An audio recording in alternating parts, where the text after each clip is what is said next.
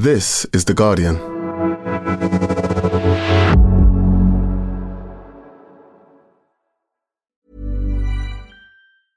Introducing Wondersuite from Bluehost.com. Website creation is hard, but now with Bluehost, you can answer a few simple questions about your business and get a unique WordPress website or store right away. From there, you can customize your design, colors, and content. And Bluehost automatically helps you get found in search engines like Google and Bing. From step-by-step guidance to suggested plugins, Bluehost makes WordPress wonderful for everyone. Go to bluehost.com/wondersuite. Tired of ads barging into your favorite news podcasts? Good news. Ad-free listening is available on Amazon Music. For all the music plus top podcasts included with your Prime membership. Stay up to date on everything newsworthy by downloading the Amazon Music app for free or go to amazon.com slash news ad free. That's amazon.com slash news ad free to catch up on the latest episodes without the ads.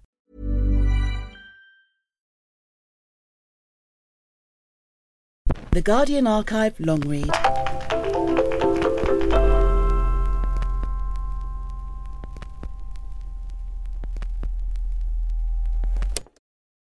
My name is Samanth Subramanian. I'm a journalist living in London, and I wrote a piece for The Guardian long read in 2019 called Hand Dryers versus Paper Towels The Surprisingly Dirty Fight for the Right to Dry Your Hands. The basic idea for this piece came from my editor at The Guardian long read, Jonathan Shainin, who had always sort of been curious about these two contrasting ways of drying our hands. But in many ways, this seemed like a classic Guardian long read piece. It's about something that is in plain sight all the time to all of us, and yet we don't really stop to think about some of the intricate dynamics behind these technologies and behind their opposition to each other. And there seemed to be some kind of potential in this case for industrial intrigue, for companies on either side to push their own technologies at the expense of the other. And so I wanted to figure out what made this industry work and try to also answer the question which is the better technology, the safer technology, the more hygienic technology when you dry your hands in a public restroom. The levels of industrial intrigue that we did end up finding were quite startling. We found companies on either side sponsoring scientific studies to boost their own position, I learned about the art of the hard sell from the point of view of the hand dryer technology, which is, of course, the newer technology. But it's also been around for around 100 years, and the evolution of the hand dryer and the evolution of the industry is in itself just a fascinating case study. So these opposing forces are absolutely so intriguing to anyone who is thinking about these issues on a day to day basis a lot of these issues about hand dryers and paper towels came up again during the coronavirus pandemic. You'd see headlines and tweets and social media posts about how hand dryers were blowing the coronavirus from your hands around the restroom, and how paper towels were at that point definitely the more hygienic way to dry your hands. As of now, I don't actually know whether it's been conclusively established that a hand dryer blows the virus around the restroom or whether the air coming out of the hand dryer will in fact negate the effect of the virus. But it's definitely something that reminds us that this debate about the public restrooms and various technologies continues to live.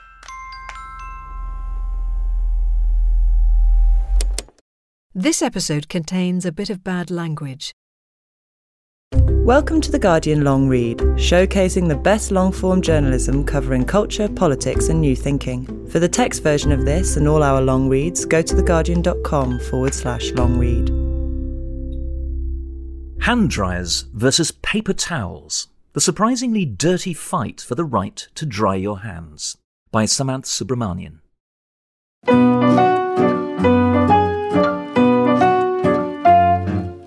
The summer of 2005, a Chicago marketing consultant named George Campbell received a tantalizing call from a headhunter. Was he open to an interview at Dyson? The company was secretively preparing to launch a new appliance and it needed a sales strategy for the US. That was all the headhunter would divulge. Campbell was excited. He saw Dyson as a company with the iconic quality of Apple and an ability to take a basic product like a vacuum cleaner and make an 80% margin on it. He went along to Dyson's office, a factory like space with lofty ceilings and timber beams next to the Chicago River. In his first few conversations, he recalled, they wouldn't even reveal what the product was. Finally, Campbell was told in strict confidence it was a hand dryer, and he'd thought he was joining Dyson for the glamour. My heart dropped to my stomach. The Dyson Airblade, released in 2006, was no ordinary hand dryer. The first model, which asked for dripping hands to be inserted into its frowny mouth, had a curvilinear form and brushed silver body. It looked so futuristic that it was used as set dressing on the Star Trek reboot in 2009. Inside the dryer, the air blew at speeds exceeding 400 miles per hour. Its filter claimed to capture 99.95% of all particles 0.3 microns or bigger in size from washroom air. It cost about a thousand pounds. The Airblade was not the first high speed dryer, but its luxe appeal and Dyson's brash marketing revolutionized the restroom universe. More and more, the hand dryer began to seem like a vital accessory to class up a joint. After the Airblade's launch, a battle began to boil, pitting the dryer industry against the world's most powerful hand drying lobby Big Towel. Public bathrooms offer three primary options to dry a pair of wet hands. First, there is the venerable crisp pleated paper towel.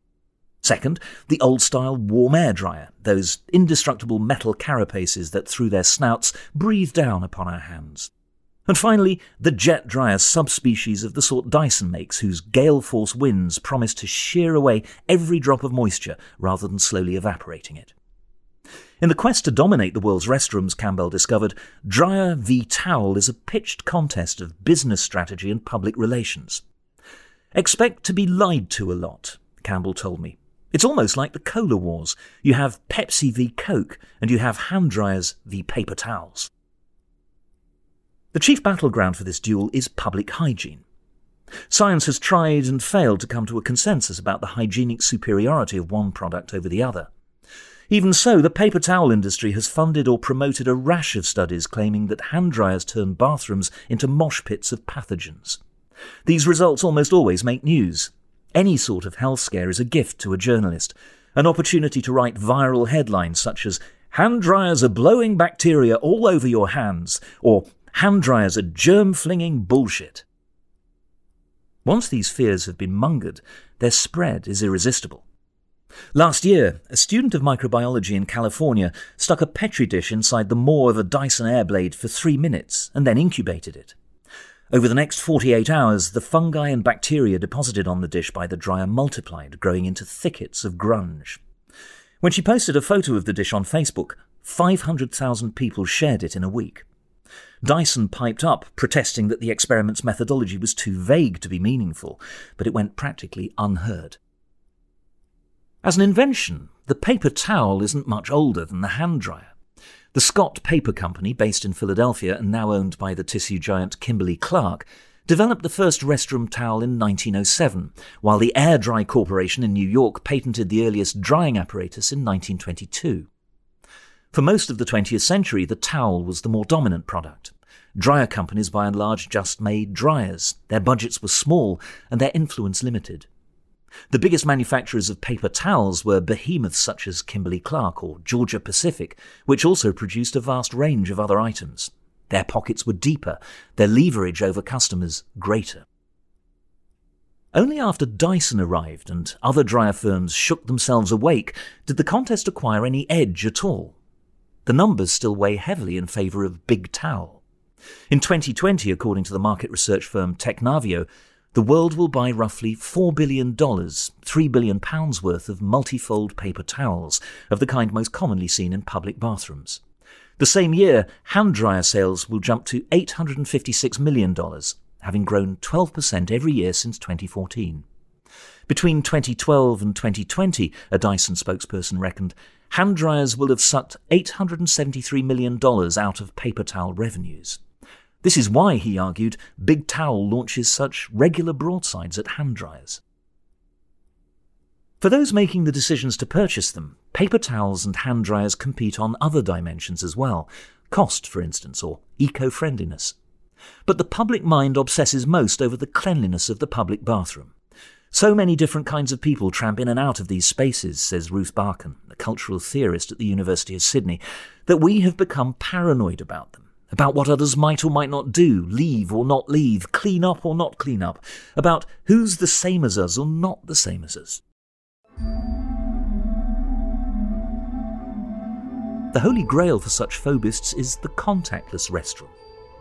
In the industry, people speak with shining eyes about this ideal chamber where our hands need not touch anything that other hands have defiled. Already, we enter some airport bathrooms through a brief switchback of walls so that we don't ever grasp a door handle. Once inside, sensors can eliminate the need to yank the flush, turn the tap, jab at the soap dispenser, or pull a paper towel from the dispenser. The modern hand dryer with no buttons to push ought to fit neatly into this fantasy of the zero contact loo. Instead, towel companies are convinced that dryers are the filthy exception to the rule, and that the singular safe item to touch in a public restroom is an old school leaf of rough, thick paper.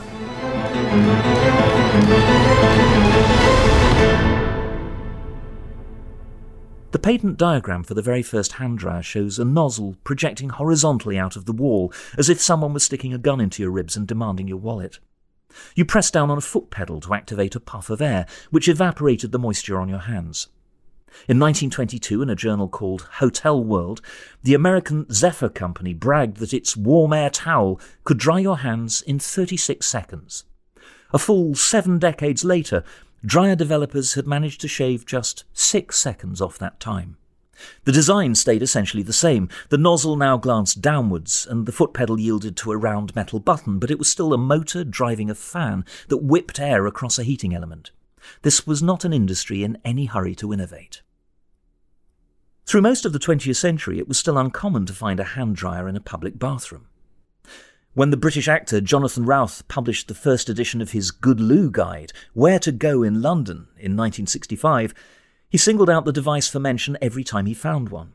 Only five toilets out of more than a hundred held hand dryers, of the pedal operated kind that in the 1965 movie Help inhale the jacket sleeves of Ringo Starr and Paul McCartney. Mostly, Routh encountered towels of cloth or paper, and quite often he had to pay to use these products. Do loos ever advertise their attractions? he wondered, while extolling the virtues of the splendid restrooms of Hyde Park in the 1968 update. Has anyone ever seen an ad saying, just arrived, new free electric hand dryer at the so and so loos? Even in the third and final edition of the guide, released in 1987, I counted more instances of electric razors, armchairs, and pre pasted disposable toothbrushes than of hand dryers. For decades, the preeminent hand dryer manufacturer was World Dryer, a company so closely associated with the product that many people assumed its founder, George Clemens, had invented the thing. In 1948, when Clemens set up World Dryer near Chicago, a post Second World War wood shortage was causing a shortage of paper towels. Clemens released the Model A hand dryer, an enamel white shell with a shiny round button, in 1951. Even as a succession of owners bought and sold the company, the Model A and its variations remained World Dryer's stock in trade, its All Stars sneaker, its Tabasco sauce. For years, the tank like Model A was the apex of possibility, the best dryer on the market now and forever. Even World Dryer seemed to believe that. In 1989, when Scott Kerman joined World Dryer as a salesman, it wasn't a very ambitious company. It was unfair to judge it in hindsight, he conceded, but back then if someone were to go to ask for money for R&D, he'd have been told, "Who the hell needs a better hand dryer?" Nothing revolutionary seemed to be happening anywhere. Kerman remembered how, in the autumn of 1997, the president of a rival company, Nova Dryer, tried to poach him. He was flown out to Montreal, where Nova was based. The president took him into a dark office, turned on the lights, and revealed an object with a sheet covering it. This is your future, whether you like it or not, the president said dramatically, then whisked away the sheet. It was a slightly quieter, slightly more efficient, slightly smaller hand dryer. Kerman didn't take the job. Still, customers bought them. Kerman pitched his products as inexpensive and durable. In the 1970s, McDonald's installed World Dryer models in all its restaurants across the US. That was a big win, he said. That was two by thousands. Industry speak for a dryer each in the men's and women's restrooms multiplied by thousands of locations. The fundamental superiority of paper never looked to be in doubt, though. With paper, you didn't have to wait restlessly for half a minute for the dryer to finish its bloviation. You didn't have to fear a malfunction, no air at all, or infernally hot air, or even an explosion of the kind that pours flames upon an unlucky damp handed soul in the 1993 film Ghost in the Machine. You could dab at spots on your tie, or dry a washed face, or wipe sweat from your brow. In a famous sequence, an angry restroom tap drenches the front of Mr. Bean's trousers. The paper towel dispenser is empty. His only solution is to climb onto a bin and pump his pelvis around near the muzzle of a World Dryer Model A. He wouldn't have been caught humping the hand dryer if the dispenser had been full. Paper is nimble that way. The Airblade was designed to be different from your grandfather's hand dryer. Beneath its ribs is a compact digital motor, of the kind Dyson specialises in. It manufactures 21 million of them every year in its plant in Singapore. In 2003, when Dyson began developing the Airblade, the concept wasn't absolutely new. In Japan throughout the 1990s, Mitsubishi's Jet Towel had used a fast, cold stream of air to strip water off hands, but the model hadn't spread widely in the UK or US. In 2001, an American firm, Excel Dryer, had launched the Xlerator, a high speed device committed to drying your hands in 12 seconds. A couple of years later, testing an idea for a different project, a Dyson engineer slid his hands past a pane of air and felt its potential. A former Dyson employee described the gestation of the first Airblade. He told me about the set of prosthetic hands modelled on those of a Dyson scientist that were used to test early prototypes. The prosthetics were of limited utility. They couldn't simulate the range of human hands, some of which are hairier or better moisturized than others. A single individual could only be an airblade guinea pig for so long before her hands, after repeated use, became chapped and parched. So a call went out across the campus for volunteers to come and rinse and then dry their hands. The Airblade team wrestled with the philosophical question how dry is dry? They decided that a pair of hands ought to bear just 0.1 gram of moisture or less after a 10 second squall from an airblade. If you were at 0.3 or 0.5, that was a fail. Testing for hygiene, recruits first massaged some raw chicken so that scientists could see how many microbes remained on their hands after they were washed and dried.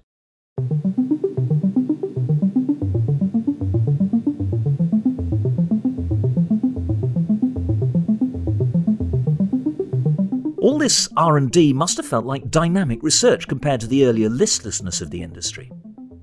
In its intent to science up the basic act of wiping your hands, the older warm air dryers became a symbol of what Nicholson Baker, in his novel The Mezzanine, called Futurismo Progress. Like paper clothing or food in capsule form, Baker wrote, hand dryers felt like a relic of some earlier moment of techno utopian thinking. They embodied a wide eyed devotion to machines, which, as the years passed, started to seem sweet and misbegotten. Many of the photos posted on Instagram's Hand Dryers handle, 7,419 followers, or on Facebook's Group for People Who Appreciate Quality Hand Dryers, 8,953 members, have a forlorn quality to them. The dryers hang alone from a wall like little decommissioned robots. The more ancient models, in particular, look as if they are dreading their own impending obsolescence. The sadness is of futurismo unrealised. If Mitsubishi and Dyson hadn't blown new air into bathrooms everywhere, paper might have kept comfortably winning the great hand drying wars well into our time.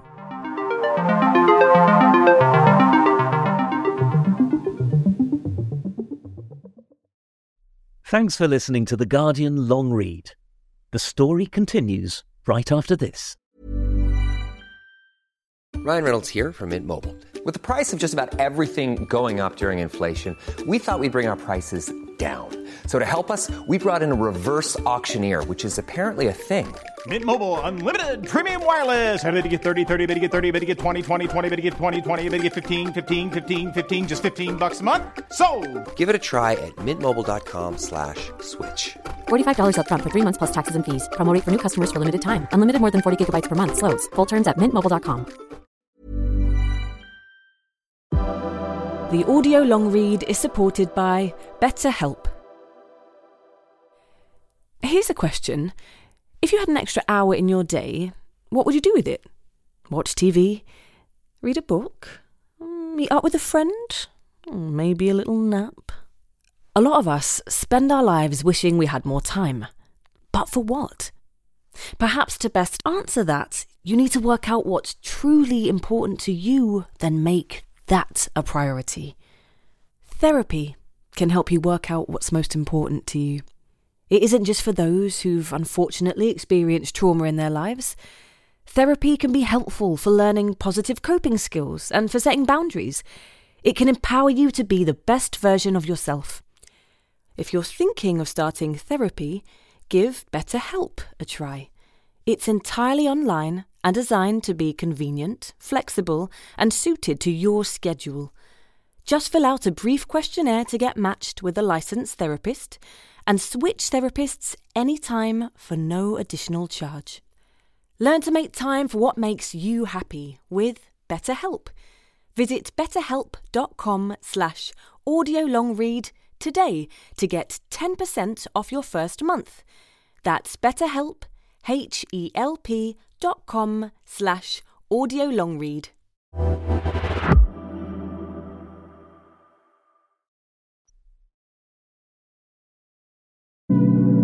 The wait is over, and we are back for series two of Pop Culture with me, Chanté Joseph.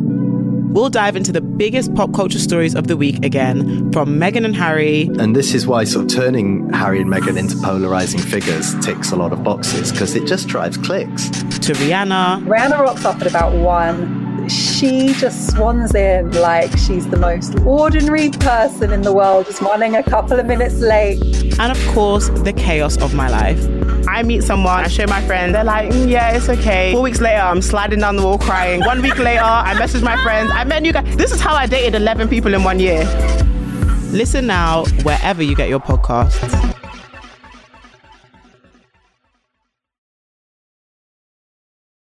Welcome back to The Guardian Long Read.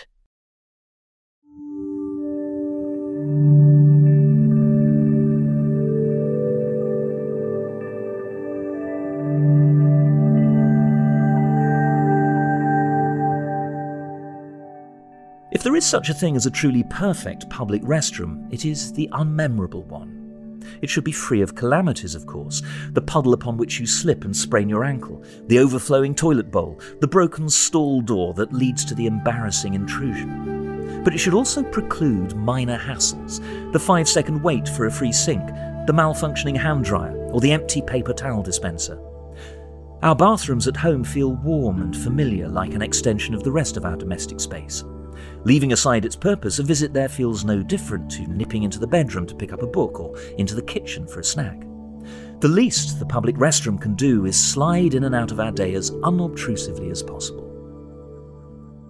In his first year with Dyson, George Campbell toured the restrooms of the US. He visited 47 states, asking his distributors and expanding fleet of salespeople to take him to any facility they could think of so that he could research his market. He went to stadiums and universities. He went to airports where the staff escorted him in through a back door to skip security lines. He went to cinemas, museums, and hospitals. He went to Disneyland. He didn't keep score, but he reckons he ran into hand dryers in one out of every 20 bathrooms. In Britain, the ratio was only a little better. Hand dryer veterans remember one bathroom in every 10, perhaps. Campbell felt he was strategizing for a virgin market. He would tell his salespeople, the bad news is we really don't know what we're doing, but the good news also is we really don't know what we're doing. There are two sorts of audiences for a hand dryer sales pitch. Architects, who can be persuaded to put dryers in their new buildings, and facilities managers of existing restrooms who might be converted from paper to air. They are tough crowds. With architects, the dryer is the last thing to be installed in a building, an old hand told me. It is the last thought they have, and it's given so little attention. A facility manager, Campbell said, has a thankless job. He's the Department of Complaints, Campbell said. Nobody goes up to him at the end of the day and shakes his hand and says, Thanks for a great day, nothing went wrong. The CEO of the company doesn't give a shit about his job. The CEO only cares if his wife goes into the bathroom and is pissed off because there are no paper towels. As long as no one whinges about anything, inertia will keep things the same. The guy's world revolves around no one hated me today. Fortunately for hand dryer companies, paper towels can be troublesome. There's the hassle of monitoring the dispensers, keeping them filled and keeping the wastebaskets empty. There's the miasma of litter, towels tossed onto the restroom floor where they grow damp and muddy, dissolving into something like primordial ooze. People often flush paper towels down toilets, plugging them up.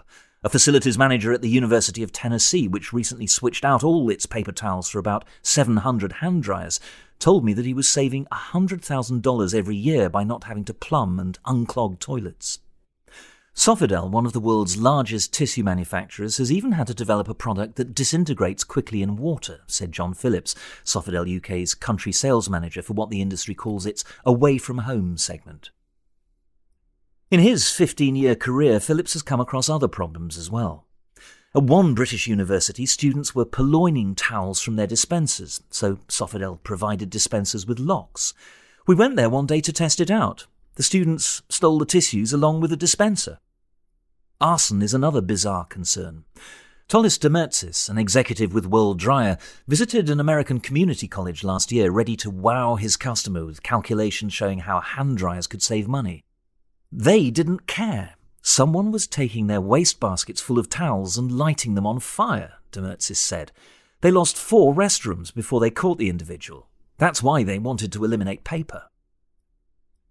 But towel theft and wastebasket conflagrations are peripheral worries. Among the hand dryer's advantages, the one that sings out clearest is the money it can save. It's the first thing Matt Anderson mentions to clients. Anderson is the managing director of the UK arm of Veltia, a Spanish hand dryer company. I'll tell them that the upfront cost of one of my dryers is probably 300 or 400 pounds. Then it'll take around £5 a year in electricity to run, Anderson told me. Otherwise, they'll be buying thousands of pounds worth of towels a year. Like other airmen, Anderson seemed astonished that the paper towel business model could even exist in the age of the high velocity air. One dryer salesman spoke admiringly of it as a dodgy subscription plan, as if the paper companies were running some long con to print themselves money. Ecologically, too, the hand dryer is a wiser choice. Even a recycled paper towel was at some point a slice of tree pulp, and after being used in a restroom, it's impossible to recycle further. Even my mum thinks that we simply cut trees, Fanis Papakostas, the chairman of the European Tissue Symposium, ETS, told me with a sigh. But the industry has shrunk its environmental footprint, he said. The ETS represents the manufacturers of 90% of European paper tissue production, and almost all their raw material comes either from recycled paper or from renewable forestry, by which young trees replace their older colleagues that have been fed to the mills. There's a limit, though, to how green a paper towel can be. OK, you have renewable forests, Anderson argued. OK, maybe your manufacturing plant now uses solar or whatever, but they still have to be transported. They still have to come to the UK in container ships, and they still have to finally be buried in a landfill. With a devout look on his face, he said he had seen some dryers run for a decade and a half. They just last and last. There's nothing more sustainable than that, is there?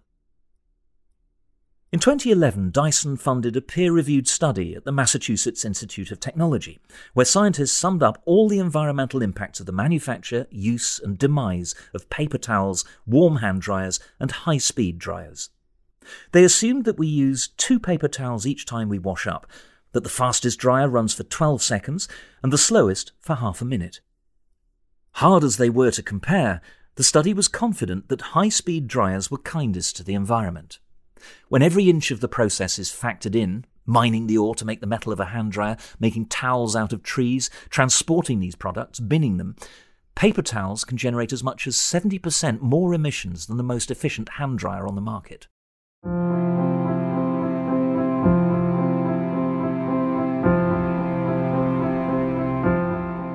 Faced with these inconvenient truths, what is an industry to do? At Georgia Pacific, an Atlanta based pulp and paper giant, Mike Adams hears about cost and sustainability all the time. Adams is the president of a division that supplies other businesses with its products. He can be indefatigable in explaining how his supply chains work with renewable forests, but he can't deny that the soiled paper towel's fate is still to rot within the earth. The free market hasn't figured out a way to recycle these towels in a way that's sustainable, he said. We've run some experiments on recycling them. You collect them, you put them in a green bag, they go to a recycling plant, they come back as copy paper. But it isn't a commercial process yet. He paused, then said with hope, I think there will be a day when we see towels recycled. Until then, paper companies will be most vocal about hygiene, the one theatre of war they feel they can still rule. The earliest study to compare drying methods for residual bacteria was published in 1953. Since then, dozens more have been written, and the pace picked up particularly after Dyson splashed down into this market. Most studies address two central questions. Do our hands come away more or less germy after using a dryer as opposed to a paper towel? Do the dryers disperse bacteria and viruses through the restroom, like autumn breezes gusting leaves across a lawn?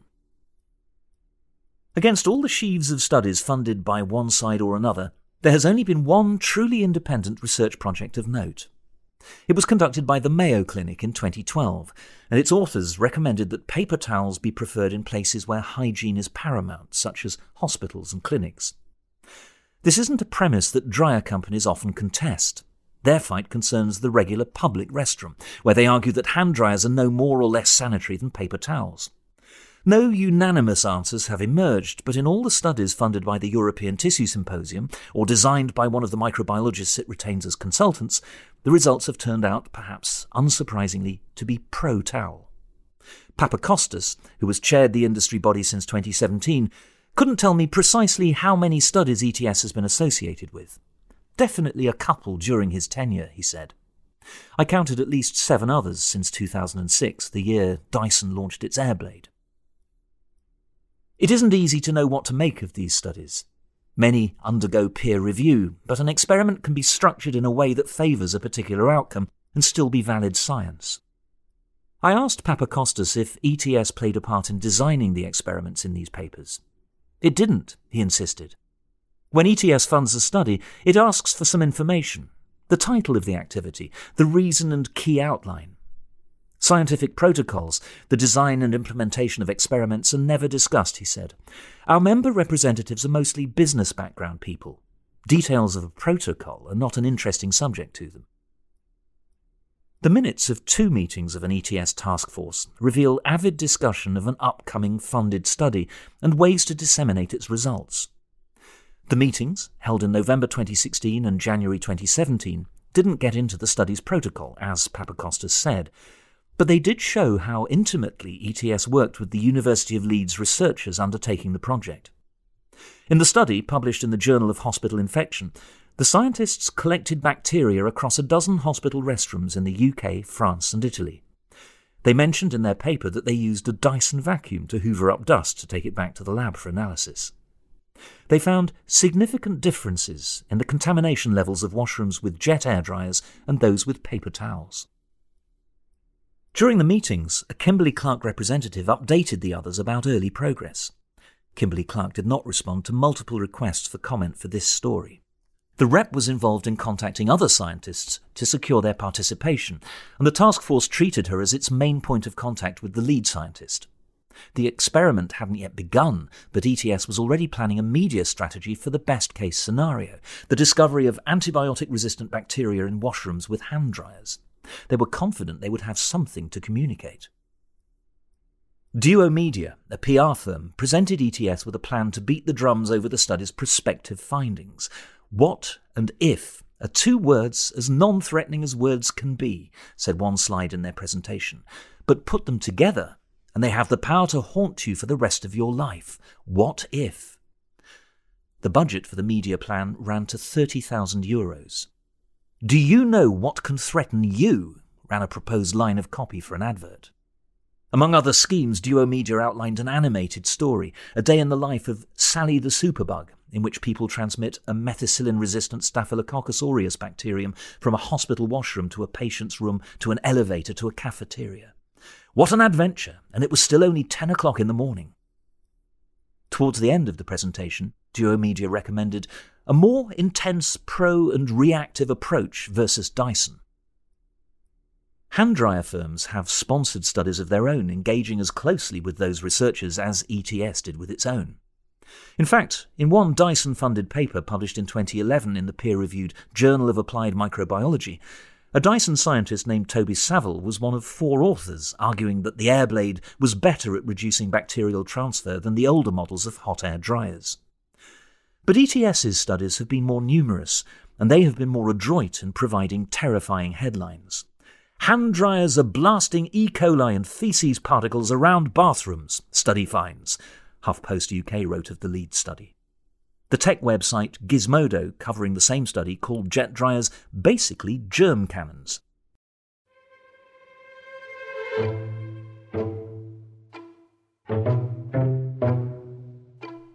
These were strange conclusions because the lead study's data was quite equivocal. The scientists sampled six different parts of the restrooms they visited.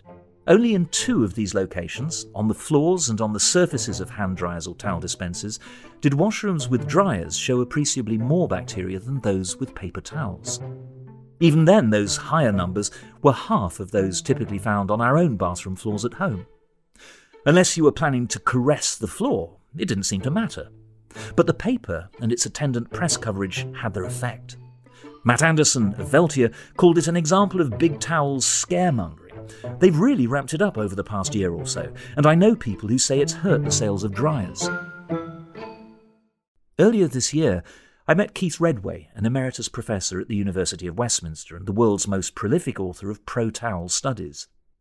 Redway, a microbiologist, published his first paper on the subject in 1994 on commission from the Association of Makers of Soft Tissue Papers. In his most recent experiment, published in 2015, Redway and a colleague tested how widely paper towels, hot air dryers, and jet dryers could disperse viruses. Redway's wife drew life sized outlines of a man, a woman, and a child on a piece of stiff cardboard. Then the scientists put on gloves, soaked their hands in a virus rich broth, and dried them with one of the three options. Petri dishes of agar, affixed to the cardboard family, which was positioned at different distances of up to three metres, captured and revealed any dispersed viruses. Not surprisingly, the high speed Dyson was found to be slinging viruses the furthest. Wasn't the premise of the experiment a far fetched one? I asked Redway. Surely no one in a normal restroom bathes their hands in a viral solution before moving on to a jet dryer. But this was just a model, Redway said, and they had treated all three drying devices the same. In theory, you need one virus or one bacteria to cause an infection. In practice, it's more than that, he said. There's some bacteria you only need 10 cells to start an infection, like dysentery. The course of the hygiene debate fluctuates between levels of idealism and pragmatism. Redway thinks restrooms should be as free of risk as possible. Dyson's scientists argue what's important is a realistic assessment of risk. We come into contact with germ infested surfaces all day, every day, but we don't keep falling catastrophically ill. What's important is that people wash their hands with soap and dry them well. No hand drying method is good if the hand washing is not properly done, said Salome Jiao, a microbiologist on Dyson's staff. An argument like that stirs Redway up. He appeals to common sense and our knowledge of human nature. In survey after survey, most visitors to public bathrooms confess that they don't wash up thoroughly. They don't use soap, just a bit of water, Redway said. Then, when they stand in front of a hand dryer, whatever's left on their hands, which could be fecal material if they haven't washed them properly, is blown everywhere. A paper towel prevents that.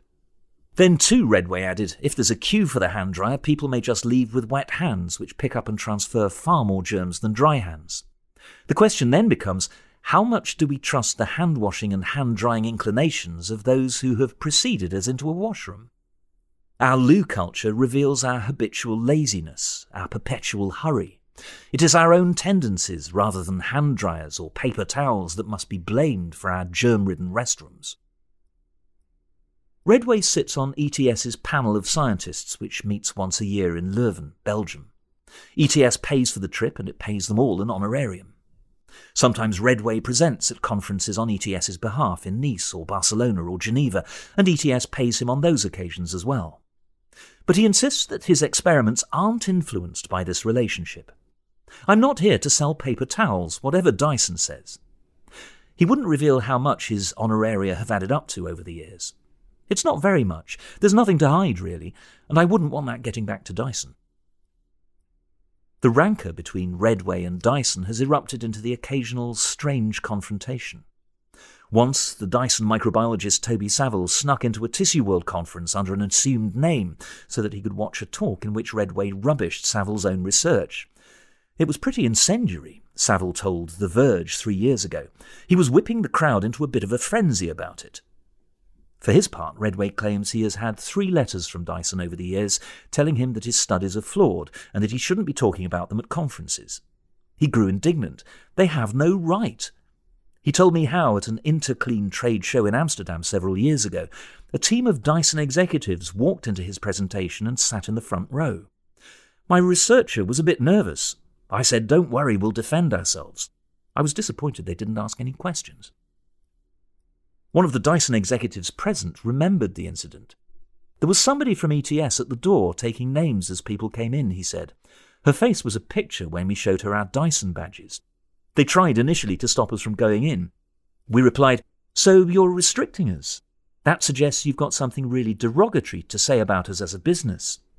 Eventually they capitulated. The talk, he said, was thinly veiled as something else, but it was really clearly a public attack on us to anybody who wanted to listen. He recalled one of his colleagues lobbing a question at Redway. It was a pretty electric atmosphere for an industry symposium, he said. They're usually pretty dull with somebody falling asleep in the background. Redway keeps sounding the alarm about hand dryers, but he is frustrated that more people aren't acting upon it. We've even got them here, he said, with a despairing gesture around the building of the University of Westminster. It reminded me of something George Campbell had said. In the Dyson offices in Chicago, where he once worked, the lobby washrooms had air blades, but also paper towels. Even Dyson employees would go to the bathroom and grab a paper towel to open the bathroom door to get out of there. I asked Redway what he would do if he went into a restroom and saw only a hand dryer. I've always got, he began, then started digging through the pocket of his coat. A jingle of keys emerged, then some coins, and finally, a crumpled sheet of paper toweling. I visited Dyson's campus in Malmesbury in Wiltshire in January, just as the company was being pilloried in the press. The founder, Sir James Dyson, had been a stubborn Brexiter back in 2016. Three years later, as Britain was floundering in search of a way to leave the European Union, Dyson announced that he was moving his headquarters to Singapore. The two media officers I met must have been relieved that they needed to talk about hand dryers, not Brexit. They led me through the sites a giant Faraday cage to test devices for electromagnetic interference, an anechoic chamber to refine noise levels, so quiet I thought I heard my blood wash around my body, a lab to test filters. Every time we came to a research area, we had to pause while the scientists threw grey shrouds over prototypes that I wasn't to see.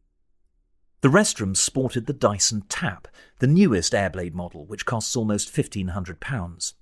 It is the one that sits above a sink and is shaped like a cartoon arrow. The tip of the arrow is a faucet and dispenses water, and the two tines of the arrowhead blow air. There wasn't a paper towel in sight. When airblades first began to pop up in bathrooms around Britain in 2006, the former Dyson employee recalled, people didn't understand what they were. They thought it was a weird looking urinal. The Airblades initially took aim at their cousins, the hot air dryers, but Dyson soon learned that if you've shelled out a few hundred pounds for one kind of dryer, you aren't likely to spend nearly a thousand more to replace it with another. So the company tried to storm paper towel territory, where it found itself a fight. The stream of scientific papers on hygiene quickened then, the former employee said. We'd arm the sales guides with a crib sheet of facts to counteract them, he said. There were times, he remembered, when we were mid deal and the client would then say, I've just seen the University of Westminster report. Sorry, guys, I'm out.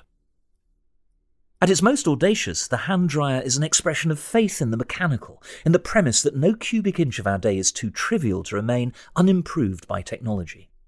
The wipe of a hand upon a square of natural fibre is an astonishingly ancient action. It is difficult to imagine prehistoric hunter gatherers getting their hands dry in any other manner.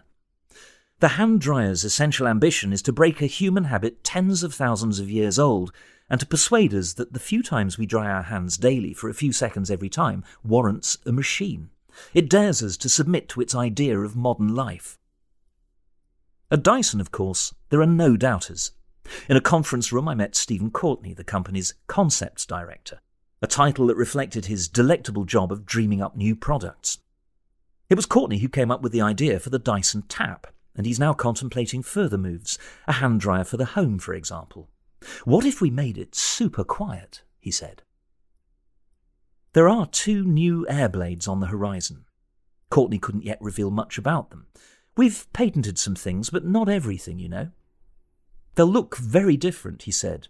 They will still hover above the sink like the tap, and they will be even more energy efficient.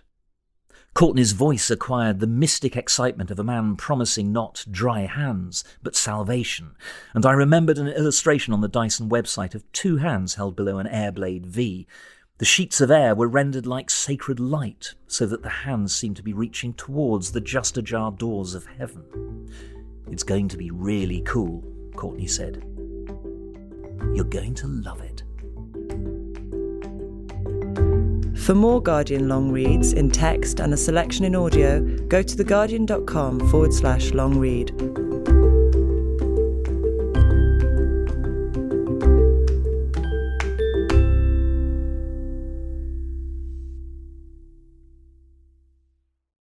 This is The Guardian.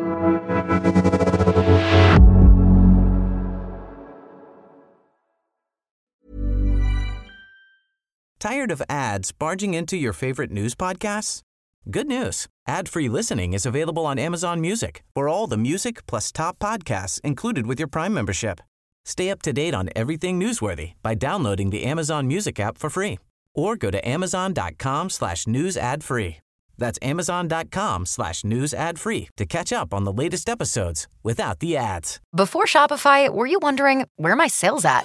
Now you're selling with Shopify, the global commerce platform supercharging your selling. You have no problem selling online, in person, on social media, and beyond. Gary, easy on the cha-ching. oh, sorry, but my Shopify sales are through the roof. Start selling with Shopify today and discover how millions of businesses around the world use Shopify to ignite their selling. Sign up for a $1 per month trial period at shopify.com slash listen. Shopify.com slash listen.